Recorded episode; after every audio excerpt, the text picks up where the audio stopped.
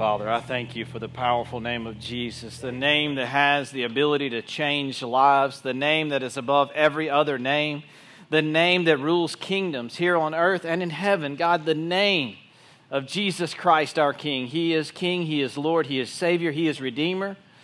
God, He is the lover of our souls, and God, we just say thank you today for that name that was given to us. That was given to us as a ransom for us, God, in our sin and our rebellion against you, Lord. You gave us your Son, your one and only Son, God, for the purposes of sacrificing Him for all of us. And God, we just say thank you. We praise your name, God, for that beautiful name of Jesus. God, be glorified now as we look at what you have to say to us in your word. Today we will open up your word, God, and you will speak. That the word that we read today is breathed by you. That, God, you have put these words on the page, God, for us. And we say thank you for that. And we know that your Holy Spirit will use these words to change our lives. So, Lord, we just say thank you for showing us who you are through your word. Now, that's what this book teaches us. It teaches us more about who you are. So, God, we just want to know you more deeply and more intimately right now as we open your word and look at what you have to say to us. Father, receive glory. Receive glory, God, from us getting close to you through your word. In Jesus' name, amen. You can be seated. So today I'm struggling a little bit. I've had some allergy issues the past 24 hours, and I am chock full of antihistamines, and I am dry as a bone. Let me tell you right now. Today we're going to be looking at one of the Psalms. In particular, we'll be looking at Psalm 107, and I was telling somebody before the service today how it is so rich and so deep, and there's so much here, and there's no way that I'll be able to get everything out that God was just showing me through this word, and I was just overwhelmed by it. We see in Psalm 107, you know, I know a lot of the Psalms are written by David, but this particular one seems to be written by somebody else. It appears to be after the Babylonian exile. So what happened? So the people of Israel, the chosen people of Israel through which God said, a Savior will come through you people. I have made a covenant with you people. You're going to be my people so long as I am your God, and you will be my people. And I'm going to bless you, and I'm going to give you a land to dwell in. And he makes all these promises and makes a covenant with his people, right? Well, the problem is the people of Israel do what we all do, and they rebel against God. They say, I hear you, Lord, and I know that you're God, and I get all that, but I'm going to do things my own way. And they begin to worship other gods. They begin to take things into their own hands, and they forget about the one true God, Yahweh, who has redeemed them, made a covenant with them, saved them, and they do their own thing. Well, the prophets come along and say, hey, if you continue to do that, if you continue to rebel against God, something bad is going to happen. Devastation is going to come to your land. You're going to be kicked out of your own land that God has promised to you. If you don't straighten up, if you don't get your act together, this is what's going to happen. Well, obviously the people, they did not listen. They continue to rebel against God, go their own way. And what happens is that they're taken into exile. The Babylonians come in and capture them and take them away from the place that they're of their homeland, and they have to dwell there in their enemy's land in captivity for a long time, and then eventually God releases them back to their homeland. They go back to Jerusalem. They have to rebuild the walls, which we read about in Nehemiah. They rebuild the temple, which we read about in Ezra. So that's where those books come from. Here it looks like they are on their return journey back to Jerusalem, that God has set them free from their captives, and now they are just praising God, pouring out their praise on the Lord for what He has done, and the fact that He is their Redeemer, that He has saved them, and He has set them free from their captivity, and that's the place that they're in right now. So they're just praising God for what He has done and who He is, how wonderful the Lord is. I think as Christians, we've got to be like this. We got to sing praises of worship to God for who He is. Just the fact that He is the wonderful God of the universe who loves us so intimately and cares about us so deeply. And people that don't praise Him like that, I wonder, like, how could you even know God if you don't praise Him and worship Him like that? Yeah. I mean, how could you look at who God is and especially look at your own life, you know? How jacked up you were and the way you used to be, and then how God intervened in your life as He rescued your soul from death to life and the person that you are now. And yes, you're not perfect. Don't get me wrong. I get that. Like, you're still a work in progress. Believe me, I'm still a work in progress.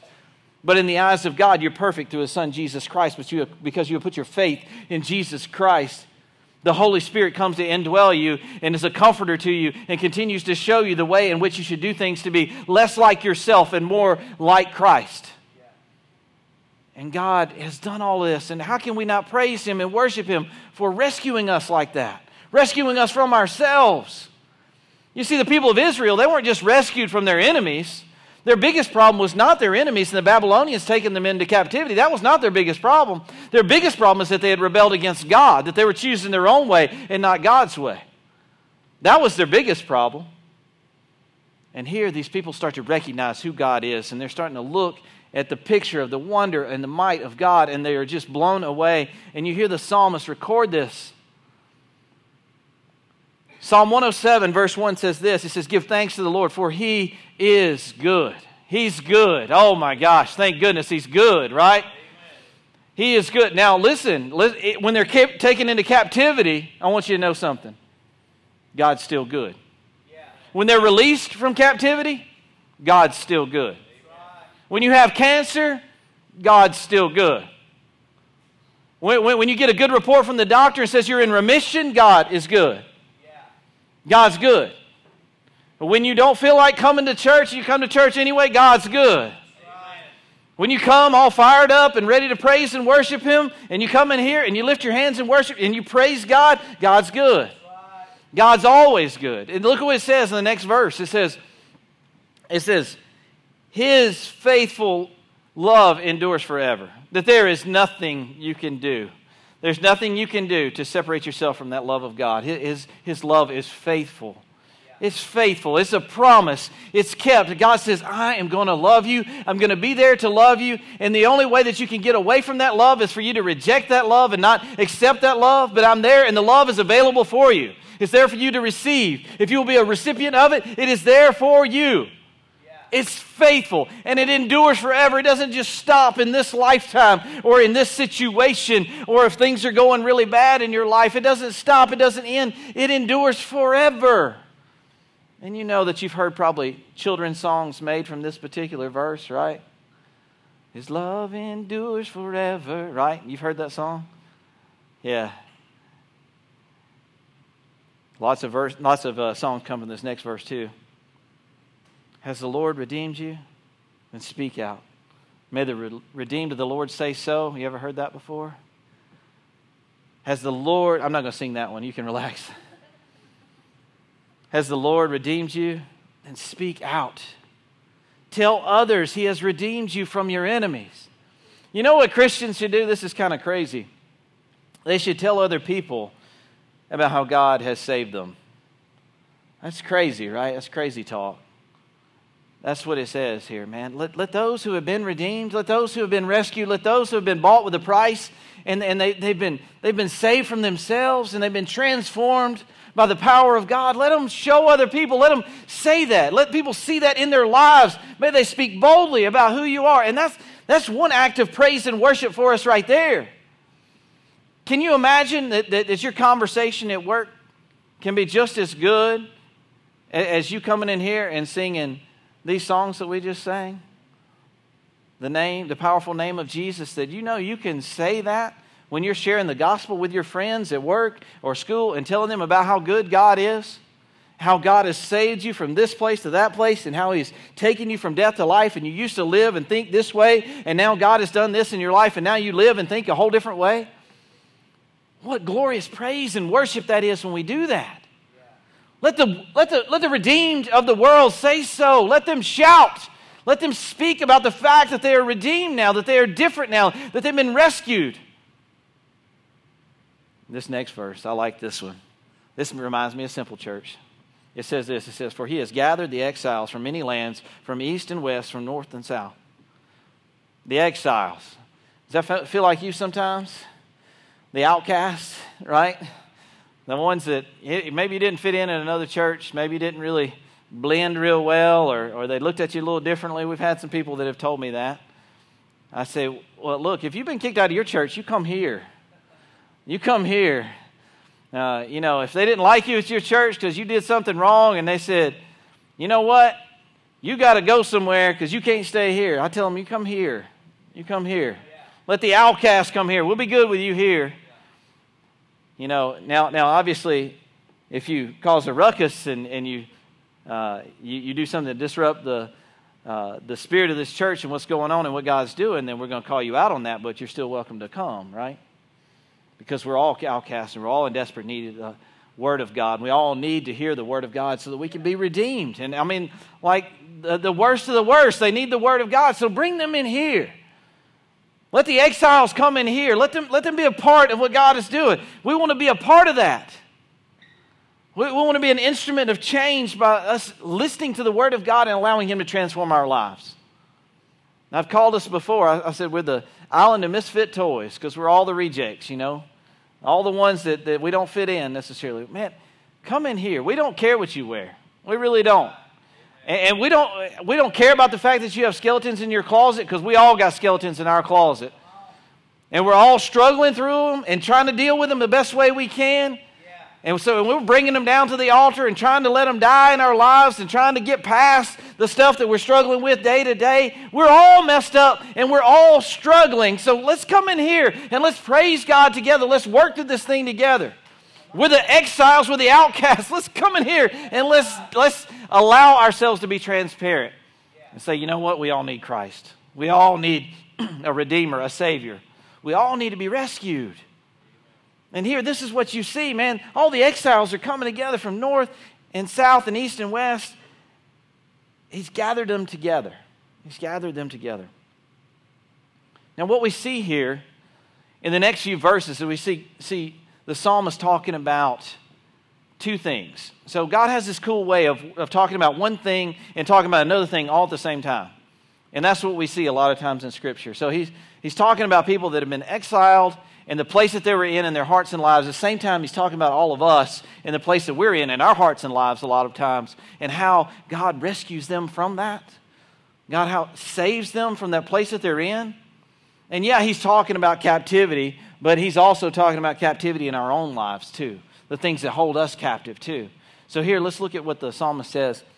Beginning in verse 4, it says this: "Some wandered in the wilderness, lost and homeless, hungry and thirsty. They nearly died. Lord, help, they cried in their trouble. And he rescued them from their distress. He led them straight to safety, to a city where they could live. Let them praise the Lord for his great love and the wonderful things he has done for them. For he satisfies the thirsty and fills the hungry with good things." So this could be some of us. You ever seen anybody that because they've got a desperate need for God in their hearts, they try to fill that need, try to fill that void with other things, in particular things of this world, other gods? Could be drugs or alcohol. That's one thing. Some people make a God in their life. What do I mean by making a God in your life? I mean that takes the number one spot in your life, if you will. That becomes your God, because God deserves the number one spot. The first thing that God says in his commandments is, don't put anybody else before me. No other gods before me. I'm number one in your life. And some people put drugs or alcohol in that place, and that becomes their God. So they're worshiping another God, not the one true God. They're worshiping another God. Some people do that with sexual gratification in some way. They will make that their God. Men in particular happen to struggle with this more so than women do. Taking something else and putting it in the place of God, and they worship that God and not the one true God. So they're hungry and thirsty in their soul, and they're like looking for something, right? You see them, man, some people do it this way. This just occurred to me, and I've seen some people do it this way. You ever seen somebody that jumps from job to job to job to job, and about every 2 weeks they got a new job? Like they're just looking for something. And I'm not saying if that's you, that you necessarily are searching for God in that, but I will say this: the only place you will find satisfaction for your soul and for yourself is in Jesus Christ. And if you're thinking you're going to find it in a job, if that's your primary place to try to find your self-worth, and you're going to miss it. Oh, whoa. Some people like, oh, you can't say that. Oh, yeah. I know there's some people that like, man, I just got to find the right job, the perfect job. Sometimes you just got to do a job. Yeah. Amen. And then you find that ministry that God's called you to, right? Yeah. Because I'll tell you what, I got a job in Birmingham and Covington, Georgia, but I tell you what, that ain't who I am. That's what I do. There you go. Who I am is in here. This is who I am. And this is where God has placed me and called me, and I'm serving Him the best way I know how. Now, I got a job, and that's what I do, and I don't like it all the time, but I'll tell you this. When I'm in that break room and people are asking me questions about God's Word, and I go, well, maybe this is where I'm supposed to be.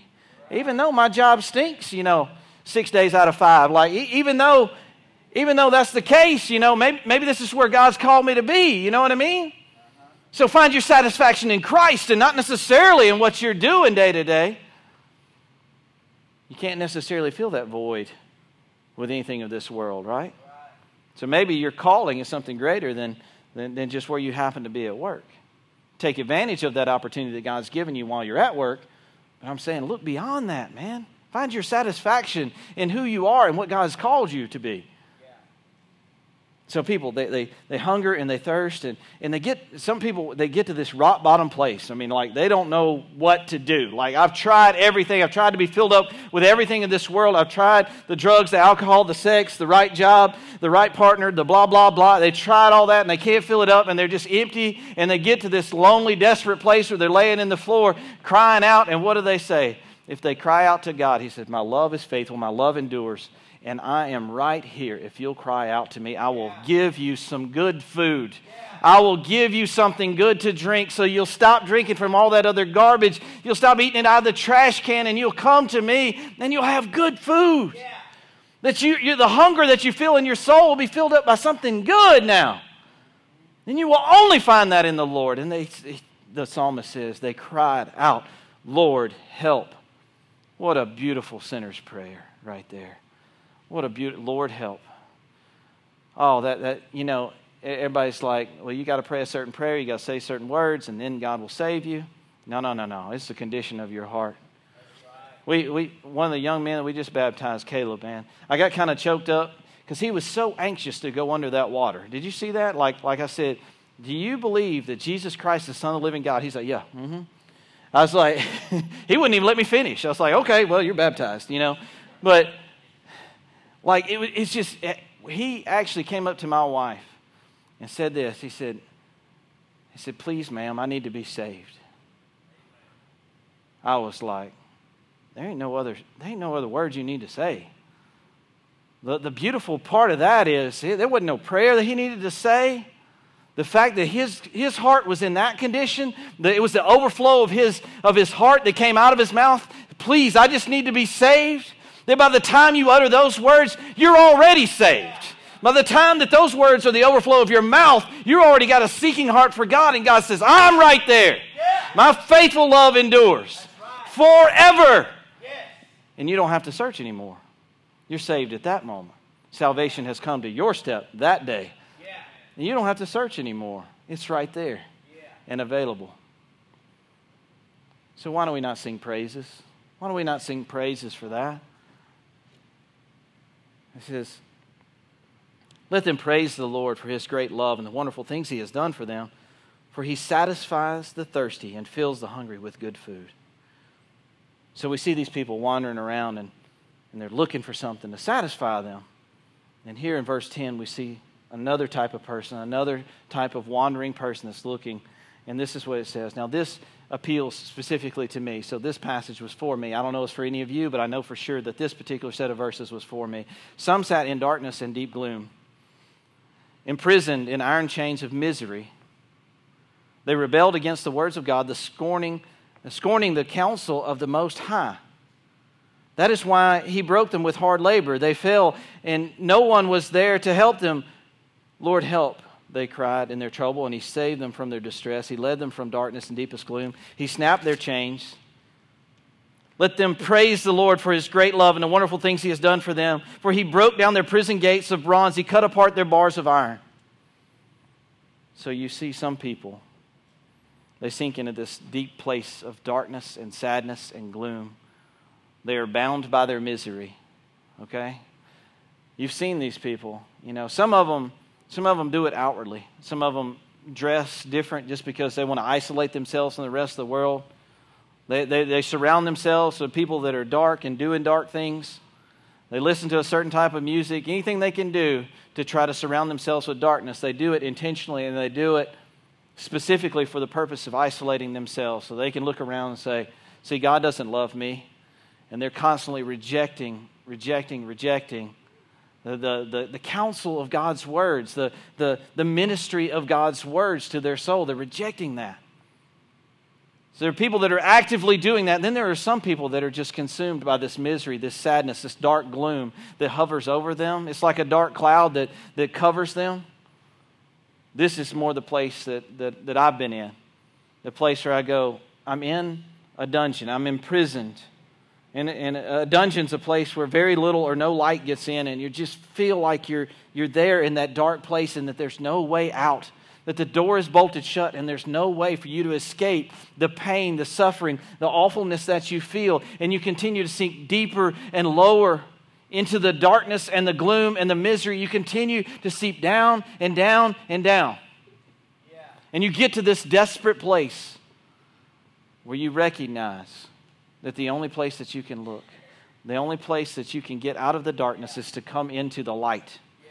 And the Lord God Almighty is there, and His love is faithful, and it endures forever, and He is light. And when light enters, darkness cannot exist. The darkness flees from the light. Yeah. If we were to cut all the lights out in here, and it was completely dark, and I were to light a candle, you'd be able to see that candle from miles away, because you cannot escape that light, even in the darkness. That light washes out the darkness. And when God comes in, what happens is that darkness, that misery, that gloom, it begins to be pushed to the sides. And all of a sudden, what is left is this light. And that light, not only it begins to shine in your life, but people begin to see that light shining through your life. And they want a part of that light. And it begins to become contagious. In that place of darkness that you were in, that place of sadness that you were in, all of a sudden, it's replaced. You look around and you look back at your life and go, man, how was I ever in that place? God is so good that when I was in that desperate place of sadness and I cried out to God, He was there. His faithful love was there, and it endures forever. God was there, and He brought light into the darkness. And He changed me forever. When that happens, why do we not sing praises to the Lord? Why don't we not cry out to the Lord and talk about how good He is? Let them praise the Lord for His great love and the wonderful things He has done. For He broke down their prison gates of bronze, and He cut apart their bars of iron. God has set them free from that place. They can always choose to go back into the prison if they so choose. But God has set them free. The door is wide open. The light is there. God has set them free, so they sing praises to Him for what He has done. And then there are some that have chosen to rebel against God and to go completely in the opposite direction of God and choose their sin over God, and because of that, they are foolish to do so. It says in verse 17, it says this, some were fools. They rebelled and suffered for their sins. They couldn't stand the thought of food, and they were knocking on death's door. Lord, help! They cried in their trouble, and He saved them from their distress. He sent out His word and healed them, snatching them from the door of death. Let them praise the Lord for His great love and the wonderful things He has done for them. Let them offer sacrifices of thanksgiving and sing joyfully about His glorious acts. So these are people that you know, God gave us His commands and His directions so that we would have life and have it more abundantly. That if we would trust in His way, knowing that His way is the better way and His way is the one that leads to life, and we reject sin, that we could have life and have it more abundantly. Well, there are some people that say, enough with God's way. I'm going to eat of the fruit of the tree of knowledge. I'm going to choose my own way. I'm going to choose to go a different way because I don't believe that God has the right way and the right plan for me. So they choose their sin. They choose sin over God. So what happens as a result? They end up struggling. They end up suffering. They end up hurting. And they wonder, how has this happened? Why has this happened? It's because sin has caused devastation in their life. Sin leads to death. Only God leads to life. So they've chosen sin over God, and because of that, they feel crushed. Their sin has them in bondage now. They're now slaves not to Christ, but slaves to sin because they have chosen sin. It says that they're foolish. They're foolish for having done this. The fools choose the way of sin as opposed to the way of God. And then finally, after their sin is crushing them, after their sin is defeating them, and they're on the very brink of death, the result of their sin, they've committed so many sins that now they're on the place of they feel like they're going to die or they are on the brink of death. Either one is true, and here you find them in this desperate place. God, I've done all these things to rebel against you. And what do? They cry out to the Lord, and what happens? He's there. He's just like he always is. His faithful love endures forever. And he's there. Even though they've done this to themselves, and even though they've chosen sin as opposed to choosing God, even though it's their choice and they chose to go against God, when they cry out to God, he's there to answer them. And when that happens, why don't we not praise God? Why do we not sing, worship God because of what he has done? Let them praise the Lord for his great love and the wonderful things he has done for them. Let them offer sacrifices of thanksgiving and sing joyfully about his glorious acts. The fact that God saw them in the awful place that they're in, that when they were yet sinners, Christ died. At that perfect time, when they were at their lowest of their low, that's when Christ died for them. Just like the ones that pulled the beard from his face or put the crown of thorns on his head or pulled the flesh from his back when they whipped him. And he looked at them and said, "Forgive them, for they know not what they do."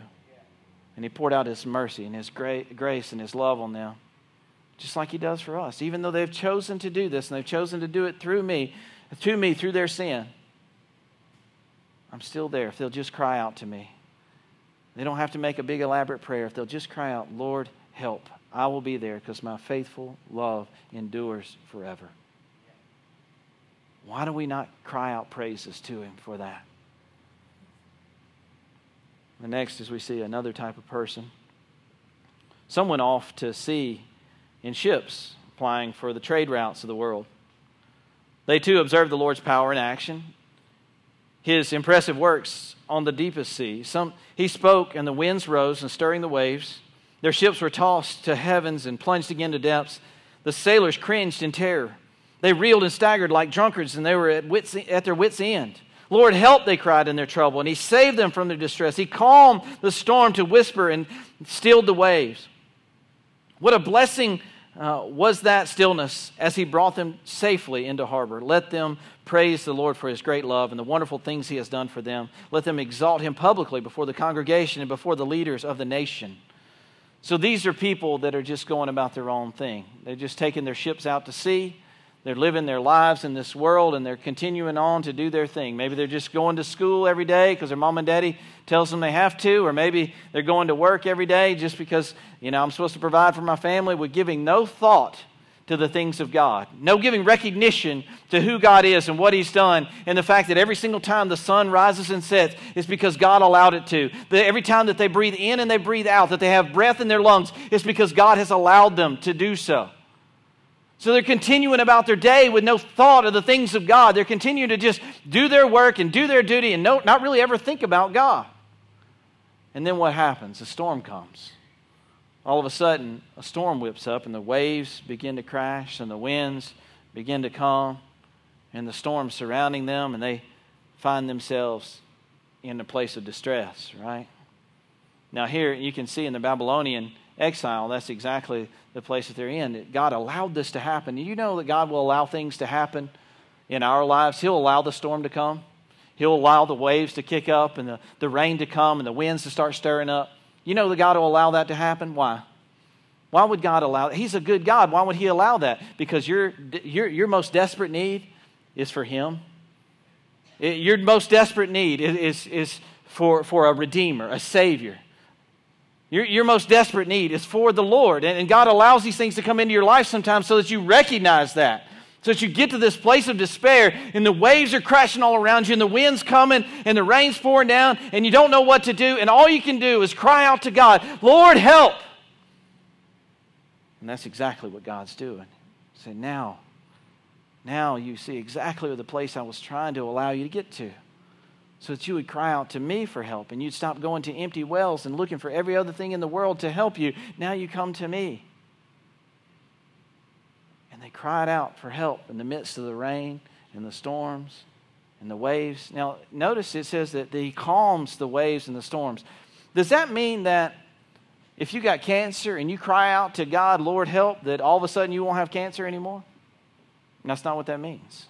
Does that mean if you got a wayward child and a child that has gone away from God, has no interest in God, has thrown their Bible in the trash and gone to live somewhere else, that all of a sudden that you cry out to the Lord, Lord, help, that all of a sudden that kid will come back to you and they'll go to church with you and pick up their Bible again and all that kind of stuff? And that's not what that means. What happens here? God gives peace, right? Isn't that really the picture? It's peace. God speaks to your heart, speaks to the place that you're in, and he says, be still, be calm. I'm God, and I'm in control. And God speaks peace into our lives when we cry out for help. Lord, help, and God speaks peace into our lives, and that's what happens. That's what happens. Why do we not cry out praises and tell everybody about the goodness and faithfulness of God's love when he does this in our lives, when he speaks peace into our lives, when the world feels like it's crashing down around us and we feel like we got nowhere else to run and we cry out to God and God settles our hearts and he gives us peace like nothing in this world can? Why do we not sing praises about God's goodness when he does that?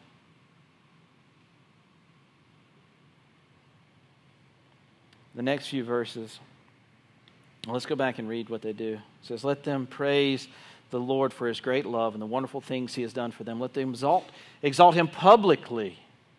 Exalt him publicly before the congregation and before the leaders of the nation. So he says, not just privately, but publicly let them exalt the Lord and his goodness. That means you got to talk about him, right? Talk about how he calmed the storms in your life. Talk about what God did, the peace that he brought into your life. Talk about them publicly. And the next few verses goes on to talk about God's control of everything, okay? And I'm just going to summarize this for a little bit, and then we'll close. And it goes like this. Beginning in verse 33, it says, he changes the rivers into deserts and springs of water into dry, thirsty land. He turns the fruitful land into salty wastelands because of the wickedness for those who live there. But he also turns desert into pools of water, the dry land into springs of water. He brings the hungry to settle there and build their cities. They sow their fields, plant their vineyards, and harvest their bumper crops. How he blesses them. They raise their families there, and their herds of livestock increase. When they increase in number and become impoverished through oppression, trouble, and sorrow, the Lord pours contempt on their princes, causes them to wander in trackless wastelands. But he rescues the poor from trouble and increases their families like flocks of sheep. So here we're just talking about the things, whether it's good things that are happening or bad things that's happening. What he's showing us is that God is in control of those things. Whether it's the fact that the land is fertile and they're able to multiply and they've got tons of livestock and all of those things, God's good. Whether it's a situation where famine has swept the land so the princes of the land can be crushed so that they can see that the Lord God is the one in control, God is still good. The fact that God is in control of every single one of these situations, whether he gives you land or takes you away from your homeland, whatever the case is, God is still at work and God is still good. And he's worthy of our praise.